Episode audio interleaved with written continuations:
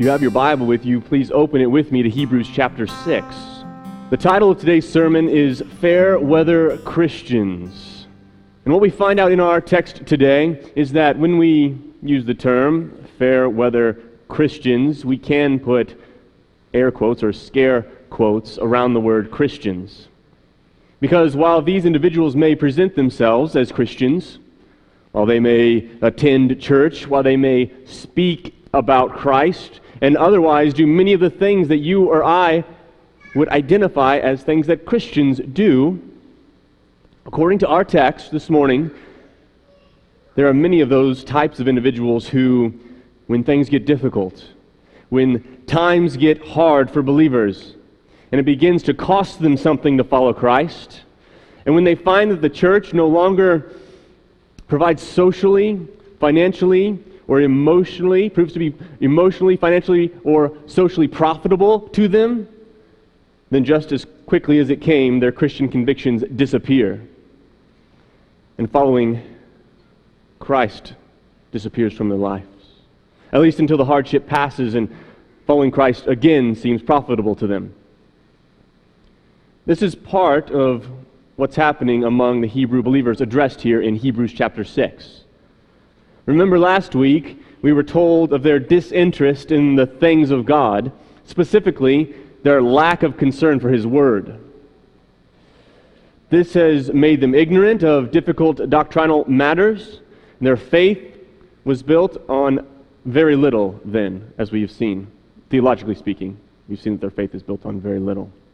Because of this, they were prone to lapses back into Jewish tradition. In effect, when it benefited them to do so, they were leaving Christ behind. And so the author of Hebrews warns them that Christianity is not a come and go as you please religion. You don't leave Christ simply because it's convenient to do so. Christ deserves and even demands your unrelenting obedience. He's not a God who shares his glory with another. So by turning back from Christ, they are demonstrating something extremely dangerous. And that is that they are or were unregenerate. That though they profess to be Christians, they have only shared in what true Christians fully enjoy. They had only tasted in what true Christians wholly consume. And thus, their fair weather Christianity is proving to be no Christianity at all and therefore the guilt of their sins remains upon them. And even worse, because they reject Christ, after having so richly and clearly seen the goodness of His grace at work in the church, then the punishment for their apostasy will be even greater than if they had never heard the gospel at all.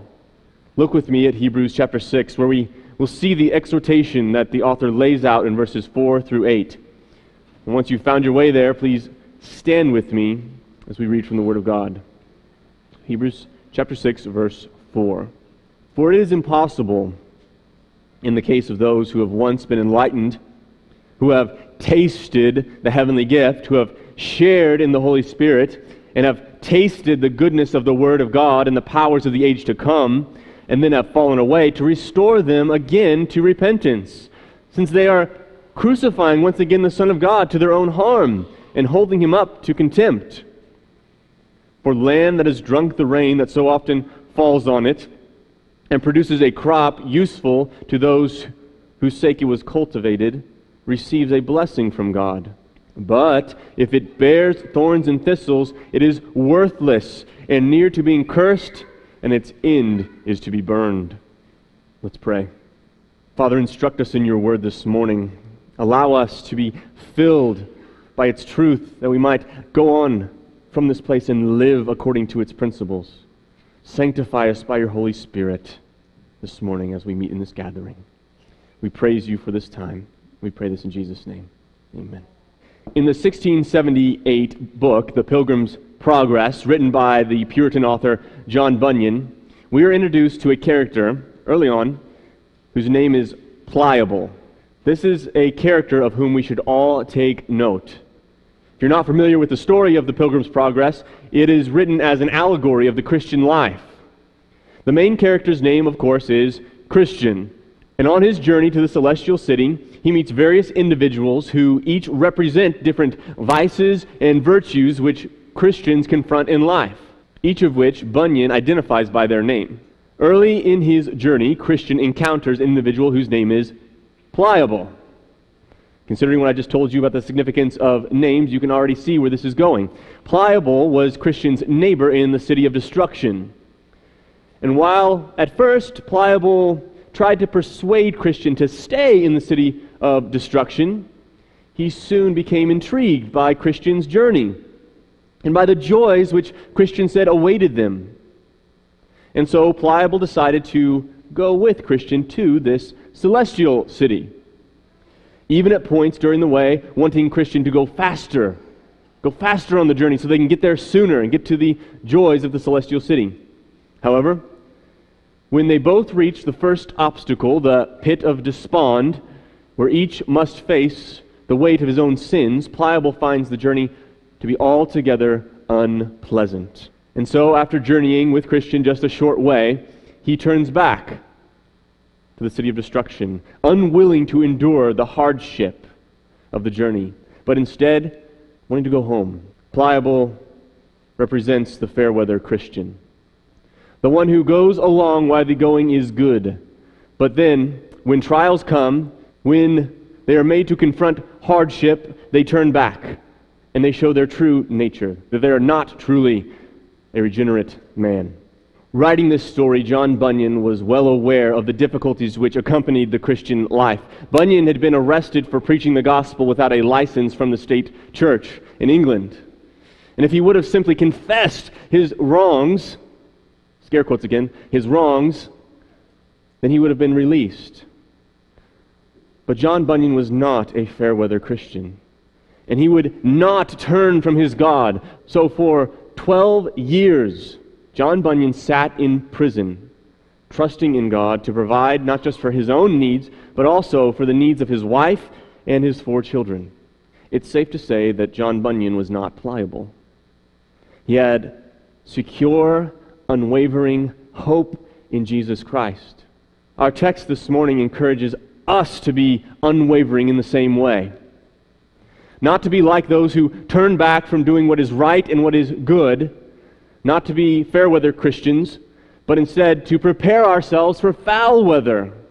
And we need to note right from the start here that there are those who improperly apply this text of Scripture, right here in Hebrews 6, 4 through 8. There are. And certainly, it is a difficult text, but I do believe that with proper hermeneutical principles, we can rightly understand it. And one important principle to keep in mind when tackling difficult text is that we need to work from the known to the unknown, from the clear to the unclear. Some will go to Hebrews chapter 6 verse 6 and read the phrase fallen away and immediately assume that this is a reference to Christians losing their faith, losing their salvation. However, if we work from the clear to the unclear, then what we'll find is that that interpretation is in error. Because what's clear in Scripture is that a true Christian, someone who has been regenerated by the Holy Spirit, cannot lose their salvation. Meaning that they will not reject their Savior, they will not return to their old way of living, they will not proceed in unrepentant sin. If a person is truly saved, it doesn't mean that they are perfect. It doesn't even mean that they won't have setbacks in life. But it does mean that the Holy Spirit will ensure that they persevere in the Christian faith until the end, right? Until their death. And if they do not, then it's clear that they were never a true Christian. Let me take you to some text where this is clear. 1 John 2:19. They went out from us but they were not of us. For if they had been of us, they would have continued with us. But they went out, that it might become plain that they are not of us. Those who belong to Christ continue in Christ. Those who seem to go out from Christ prove that they never were in Christ. They weren't with Christ. It's that simple. Here's another text Romans chapter 8, verse 35 through 37. Who shall separate us from the love of Christ? Shall tribulation or distress or persecution or famine or nakedness or danger or sword? No. In all these things we are more than conquerors through him who loved us. There is no force stronger than the love of Christ, not in all of existence. And so, if, as a true Christian, you are held by the love of Christ, then nothing can separate you from it. Nothing can detach you. Nothing can steal you away from Christ. No tribulation, no distress, no persecution or famine or danger or sword, and no, not even you. You are not more powerful than the love of Christ. Well, you may say, well, what if my depraved nature wells up inside of me and causes me to reject the gospel? What then? Well, first, you were totally depraved when God, in his sovereignty, saved you. He drew you to himself when there was nothing in you which was inclined to him. Ephesians 2 4 through 5. But God, being rich in mercy, because of the great love with which he loved us, even when we were dead in our trespasses, made us alive together in Christ. By his great love, he saved you. And by his great love, he keeps you. Second, if you are a Christian, you no longer have a depraved nature. You have the flesh, Romans 7 17 and 18. So now it is no longer I who do it, but sin that dwells within me, for I know that nothing good dwells in me that is in my flesh. But the benefit, the benefit provided by Christ is that you are no longer a slave to the flesh. You're a new creature. You have a new nature, and therefore even the flesh is something foreign to you, something that you can overcome. Romans 6, 6 through 7. For we know that our old self was crucified with him, so that the body ruled by sin might be done away with, that we should no longer be slaves to sin, because anyone who has died has been set free from sin. So, all that to say is that there is no force, not externally and not internally, which can separate a Christian from the love of Christ. Let me provide one more verse to support that. John 10, 28 and 29. I gave them eternal life, and they will never perish, and no one will snatch them out of my hand. My Father who has given them to me is greater than all, and no one is able to snatch them out of my Father's hand. Again, is Satan able to tempt you to the point of apostasy? therein snatching you out of the Father's hand, not if God has truly given you eternal life. Can I ask, how long is eternal life? It's eternal, of course. God doesn't provide you with four years' life. He doesn't provide you with 10 or 20 years' life. He says here in the text that He gives you eternal life. A life that has no end. That's what eternal means. So, whatever salvation you have that you think is from God, if it ends, then it is not clearly from God, because what God gives you is eternal. The salvation that God provides is eternal, it has no end. And He is the one who ensures that it will be eternal. God does. Not you, not me, not anyone else. As John MacArthur says, if you could lose your salvation, you would. If it was up to you, you'd be done before it even started. Thankfully, it's not up to you. It's God who brings our salvation to completion. Philippians 1, verse 6. And I am sure of this, that he who began a good work in you will bring it to completion at the day of Christ Jesus. He does this. It's the golden chain of redemption. We all know it from Romans 8, 29 through 30. For those whom he foreknew, speaking of God, for those whom he foreknew, he also predestined to be conformed to the image of his Son, in order that he might be the firstborn among many brothers. And those whom he predestined, he also called. And those whom he called, he also justified. And those whom he justified, he also glorified. He, he, he, he. He foreknew, he predestined, he called, he justified, he glorified. No gaps, no caveats, no qualifications. God will bring you from beginning to end. This is the doctrine of the preservation of the saints, and it is clear in Scripture. Now, when we come to Hebrews chapter 6, we need to read that text in light of the doctrine of the preservation of the saints. So, what does the author mean, the author of Hebrews, what does he mean when he writes in Hebrews 6 4 through 6? For it is impossible in the case of those who have once been enlightened, who have tasted the heavenly gift, who have shared in the Holy Spirit, and have tasted the goodness of the Word of God and the powers of the age to come, and then have fallen away, to restore them again to repentance. I think that the answer is found in the verbs used in the text. There are people who have tasted the heavenly gift. They've shared in the Holy Spirit. They have, again, tasted in the goodness of the Word of God. I believe that the emphasis of these words is meant to indicate that these people were not, we thought they were Christians, right? We thought they were Christians. We were right there in church with them. They participated in the gathering, experienced the Christian religion, but they never really were Christians themselves. We thought they were, but they fell away, just like we read in 1 John 2:19. They went out from us, but they were not of us. For if they had been of us, they would have continued with us. So they're not. We thought they were Christians. They were there with us. They tasted these things. They shared these things. But in the end, we saw, saw that they weren't because they left us. I think this is a sobering text. I have three ways in which this text confronts us this morning. First, I want to confront the fair weather Christians. This is where the author believes many of those reading this letter are. He says in verse 9, Though we speak in this way, yet in your case, beloved, we feel sure of better things, things that belong to salvation. He believes that many of them are probably Christians, but that they are, in, they are engaging in something that is exceedingly dangerous, and some of them may prove the author's optimistic assumption to be wrong.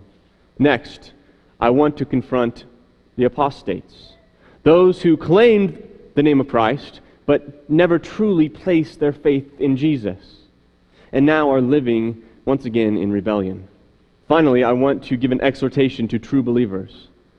I want to encourage them to prepare for foul weather, to be ready to stand in difficult times, knowing with confidence that God, in His providence, will persevere them to the end.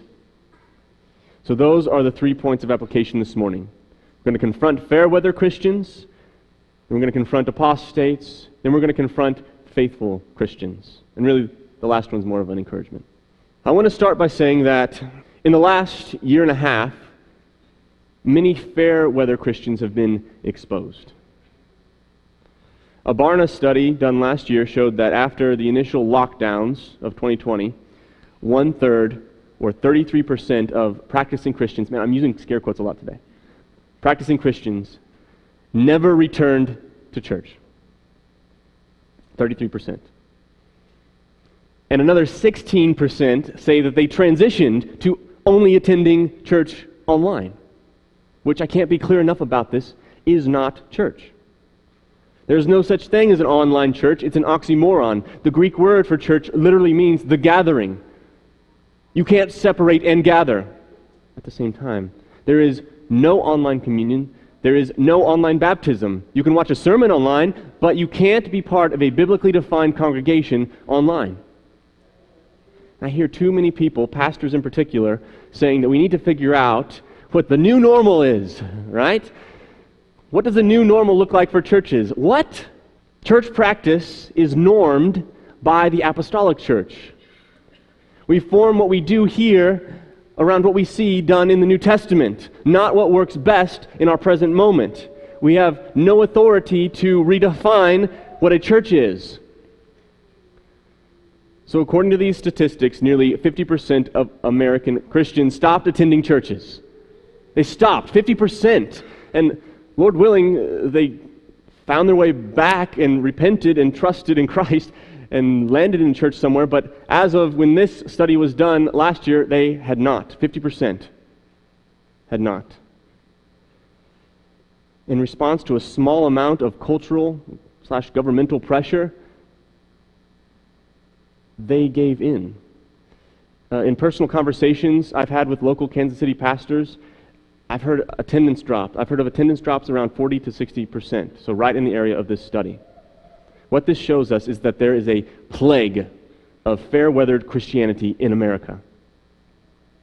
Again, here is what the inspired author of Hebrews says Hebrews 6, 4 through 6. For it is impossible, in the case of those who have once been enlightened, who have tasted the heavenly gift, and shared of the Holy Spirit, and have tasted the goodness of the Word of God and the powers of the age to come, and then have fallen away to restore them again to repentance, since they are crucifying once again the Son of God to their own harm and holding him to contempt. Let me explain what's going on here behind the scenes of this text. In around 49 AD, so nearly 20 years, if you're doing the math, nearly 20 years before this letter to the Hebrews was written, the gospel had reached Rome, and converts were being made in Rome. Well, what we know is that Rome had a large Jewish population at the time, second only to Jerusalem itself. And so, if you're familiar with the persecution that Christians faced at the hands of the Jews in Jerusalem, just think uh, of texts like Acts 5:28, when the Jews say to the apostles, "We gave you strict orders not to teach in this name, right? The name of Christ." And what's Peter's response? Well, he starts teaching them about Jesus. He starts teaching them about Christ. The result is shown then in verse 33, that same chapter. It says, "When they heard this, the Jews who were denying Christ, when they heard this, they were enraged and wanted to kill them." So the Jews were wanting to, the unconverted Jews were wanting to kill the Christians. Now just transplant that context over to Rome. You have an idea of what's going on there in 49 AD. The only difference is that in Rome, all of this is happening directly under Caesar's nose. Right? Caesar is in Rome. He's seeing this all happen. So Emperor Claudius, who was the Caesar of the time, he had enough of it. He had enough of that uh, back and forth fighting between Jews, unconverted Jews, and Christians. And he doesn't fully, formally recognize Christianity as a group of people yet. Instead, he sees all of this as simply Jews fighting with another sect of Jews. So he bans all Jews, including Christians, from Rome. The Roman historian Suetonius writes Since the Jews constantly made disturbances at the instigation of Christus, or Christ, he, Claudius, Emperor Claudius, expelled them from Rome. The expulsion here lasted five years, until the death of Claudius in 54 AD. And after this, the Jews and the Christians slowly made their way back to Rome. But now they are faced with a decision. They had spent five years, five years in forced exile from their home. Do they dare risk it again? And especially the Christians, because in the decree, Christ had been identified by the Roman government as a persona non grata, as an unacceptable person, specifically as an instigator, even. Do they continue to unashamedly follow him, considering the cost? Do they dare proclaim him boldly in Rome, lest they anger the Jews and consequently draw the attention of the Romans once again? The answer that the writer of Hebrews gives us is absolutely. Absolutely. You see, their solution was to act like Jews. This is what they were doing. They, they, they were acting like Jews in public. That's what they had come to. They said, okay, we're going to act like Jews in public and then reserve our Christianity just for church. This way they could avoid the ramifications of following Christ. But here's what the author says It is impossible to restore them again to repentance, since they are crucifying once again the Son of God to their own harm and holding him up to contempt. If you go out and live as though you don't know Christ, and then on Sunday come in and repent of living like a non believer all week, you were trying to do something that is impossible. Their actions were communicating that you could be saved one day and then not saved, and then saved again, but then Monday rolls around and you're not saved again. That's not how it works. Christ died once for sins. Romans 6, 9 through 11. We know that Christ, being raised from the dead, will never die again. Death no longer has dominion over him, for the death that he died, he died to sin once for all. But the life he lives, he lives to God. So you must consider yourselves dead to sin and alive to God in Christ. Their Christianity was, was bipolar. It was on again, off again. But that's not true Christianity. It can't be, because Christ died to sin once for all. Either you're saved in Christ and living for Christ, or you're not. Hebrews 6, 7 through 8 identifies these two types of people, both who claim to be Christians. He writes, For the land that has drunk the rain that often falls on it, and produces a crop useful to those for whose sake it is cultivated, receives a blessing from God. It's one type of people, right? They say they're Christians, they're receiving the blessing, the rain that falls on them from God. Professing Christians who produce a good crop. Then he says, But if it bears thorns and thistles, it is worthless and near to being cursed, and its end is to be burned. So, according to Hebrews 6, the church has received a heavenly gift, namely the Holy Spirit, verse 4, and the Word of God, verse 5.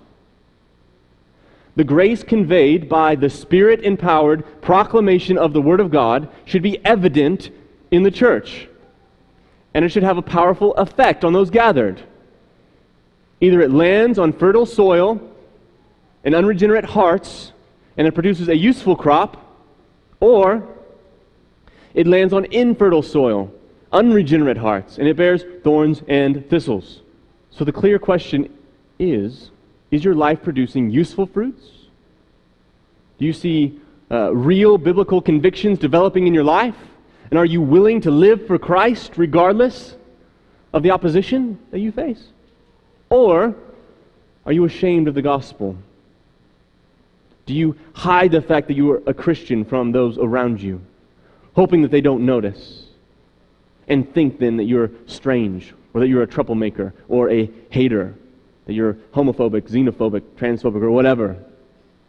Maybe you're okay with them knowing you're a Christian as long as it's the tame cultural Christianity that has no convictions. The kind that doesn't ruffle any feathers, doesn't make anyone feel uncomfortable, and keeps Caesar happy. Well, Matthew 15, verse 8 describes these kinds of people, this kind. Here Jesus says, This people honors me with their lips, but their heart is far from me. Matthew 7:23 says, "And then I will declare to them, I never knew you. Depart from me, you workers of lawlessness." Hebrews 6 verse 8 says, "If it doesn't produce a useful crop, then its end is to be burned." So examine yourselves to determine which group describes you. Is your life bearing a useful crop or are you bearing thorns and thistles? Is it marked by Christ exaltation, or is it marked by self preservation? Or perhaps you're hearing this and you aren't a professing Christian, at least not anymore. You're an apostate. You've left the faith, proving, as we said, that you were never in the faith. I'll be brief on this point, but know that it is deadly important. If you have rejected the grace of Jesus Christ, then you have rejected your only means of salvation. Now, I don't believe that this text means that once you've rejected the gospel one time, then it's impossible for you re- to repent in the future. But what is clear is that if you have been given a clear presentation of the gospel, time and time again, to the point that it is clear to you, maybe you could even recite it yourself, maybe you have recited it to others, if you then reject that very salvation, then you are demonstrating that you have a hard, unregenerate heart. Because none other than a depraved mind can come to church day after day, Sunday after Sunday, hear the glories of Jesus, taste of the heavenly gift, share in the work of the Holy Spirit, and taste the goodness of the Word of God, and then leave and say, Cursed be Christ. Only a blind and wicked heart can do this. The man or woman who is unbound from the captivity of sin tastes and sees that the Lord is good. Psalm 34 8, right? Oh, taste and see that the Lord is good. The person who has a regenerate heart, just someone who's unbound from the deception of sin, tastes the Lord. He tastes these things. He shares in these things, and he says, Oh, these are good. But the reprobate tastes and rejects the Lord because the glorious presence of Jesus exposes their sins. So if this describes you, if you are an apostate, then know that your judgment will be exceedingly great. 2 Peter 2:20 For if after they have escaped the defilements of the world through the knowledge of our Lord and Savior Jesus Christ, they are again entangled in them and overcome, the last state has become worse for them than the first. It's a terrible thing to stare into the face of God and revile him. To do so places you in an even worse position than before.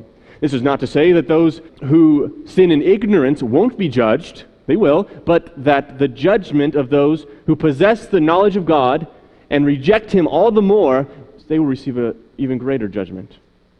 Luke 12, 47 through 49.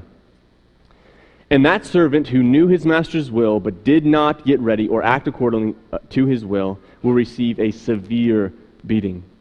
But the one who did not know and did what uh, deserved a beating will receive a light beating. Both are being punished here. Everyone to whom much was given, of him much will be required. And from him to whom they entrust much, they will demand the more. So you have been given grace upon grace. Even now, you are offered an opportunity to repent. Not partially repent, but to fully repent. To turn your life over to the one who can save your soul.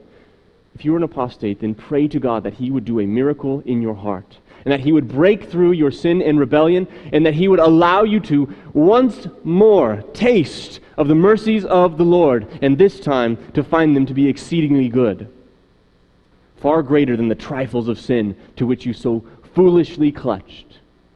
Abandon those while an opportunity for repentance remains, and turn to Him who is worthy. Turn to Jesus once for all. Cling to Him and don't let go. For to reject the gospel message has only one end. Hebrews 6 8. But if it bears thorns and thistles, it is worthless and near to being cursed, and its end is to be burned eternal hell awaits the one who sins. And if it's even possible to imagine, an even greater punishment awaits the one who outright rejects the Son of God. Now, before we conclude the sermon, I have one last word of exhortation. And this is to the faithful Christians, to the true Christians. Faithful Christians should prepare for foul weather. They should ensure that their faith is their own, 2 Corinthians 13:5 says, "Examine yourselves to see whether you are in the faith. Test yourselves. Ensure that your roots go deep into Christ, so that when the storms come, and they will come, you won't be found merely sharing in the Holy Spirit." Right? Or tasting of the goodness of the Word of God. But you want to be found filled with the Holy Spirit. You want to be found consuming the Word of God. We discussed the past context of the book of Hebrews, right, and the persecution that they faced, these Christians faced at the hand of Emperor Claudius, a five year displacement for Christians and Jews from Rome. Now, I don't know how much the human author of Hebrews knew about future events, right? I, I believe that he's given a portion of Revelation which he wrote down. I'm sure he had some sense of what was about to happen, but we can be certain that the divine author of Hebrews, right, the Holy Spirit, understood that in roughly six years from the time that this book was written, from the time that Hebrews was written, these Christians in Rome and all over, really, under the rule of Nero, would experience the greatest persecution that the church would ever face. This was the great tribulation described in the book of Revelation. This was an attempt to eradicate the Christian population from the face of the world under the rule of Nero. The Roman historian Tacitus describes the persecution of Christians that would soon face them, right? That they would soon face in six years. This is what he writes. He says, Following Emperor Nero's command, let Christians be exterminated. They, the Christians, were made the subject of sport. They were covered with hides of wild beasts and torn to death by dogs, or nailed to crosses, or set fire to and when the day waned, burned to serve for evening lights. This is far what's described here, is far from fair weather. And a taste of the heavenly gift would not sustain them. They needed all of Christ, all of the Spirit, all of His Word. They needed to say with Jeremiah, Your words were found, and I ate them. And your words became to me a joy and a delight of my heart. For I am called by your name, O Lord, God of hosts. There are trials around the corner for you, Christian. If you think masks and fines and, and forced church closings and vaccine mandates and pastors in Canada being jailed, if you think that's bad, it has the potential to get a lot worse. But just like these Christians, how they faced smaller trials in preparation for larger trials, so we should use the smaller trials to prepare for larger trials. We should use this time to prepare for foul weather. Some will store up food, some will store up supplies, some will store up ammunition, and that's all good. But that is not what we're talking about here. First and foremost, you need to store up the Word of God in your heart and mind. The one who stores up the Word has something that no one can take away. Right? They have a hiding place that is not in this world. Psalm 32, 6 through 10. Therefore, let everyone who is godly offer prayer to you at a time when you may be found. Surely, in the rushing of great waters, they shall not reach him. You are a hiding place for me. You preserve me from trouble. You surround me with shouts of deliverance. Many are the sorrows of the wicked, but steadfast love surrounds the one who trusts in the Lord. A fair weather Christian will be beat up by the waves of persecution, even just by gentle winds of social exclusion. He will have no hiding place. He will have few joys to cling to, for he only knows simple doctrine. And even that he struggles to apply.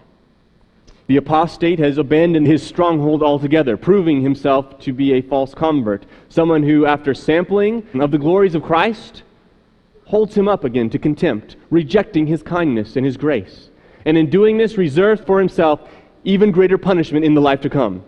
In all this, the true Christian, though, is identified by his unwavering commitment to Christ.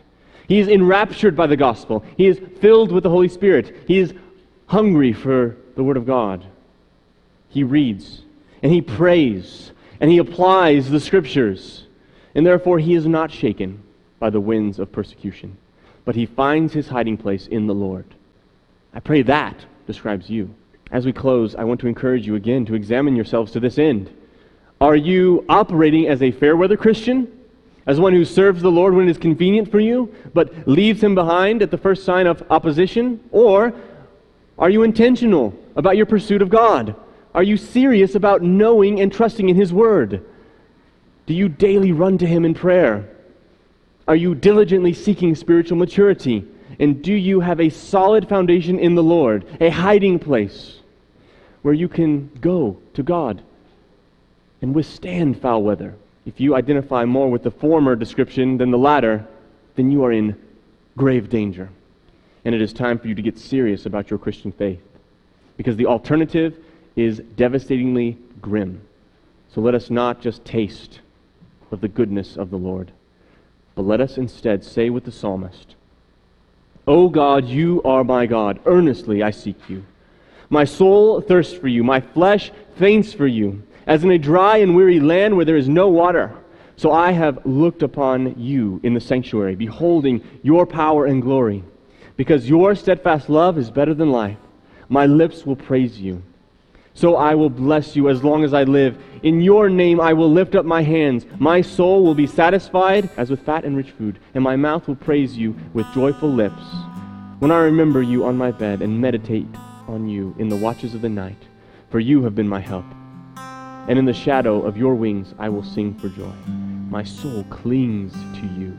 Your right hand upholds me. Why should I sorrow anymore? I trust to say you're slain and safe beneath the sheltering cross, unmoved I shall remain. Let Satan and this world now rage, you're now allure. The promises in Christ are made immutable and sure.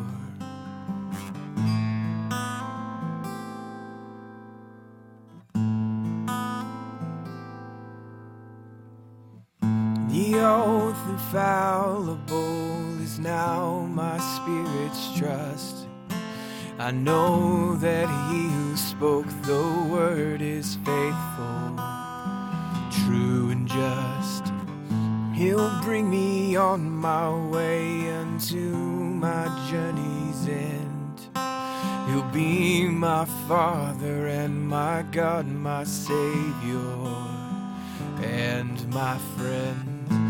Nothing on this earth near, nor out in the universe far. No created thing could ever separate or tear us apart.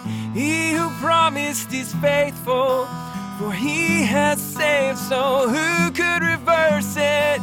I could never, no, never doubt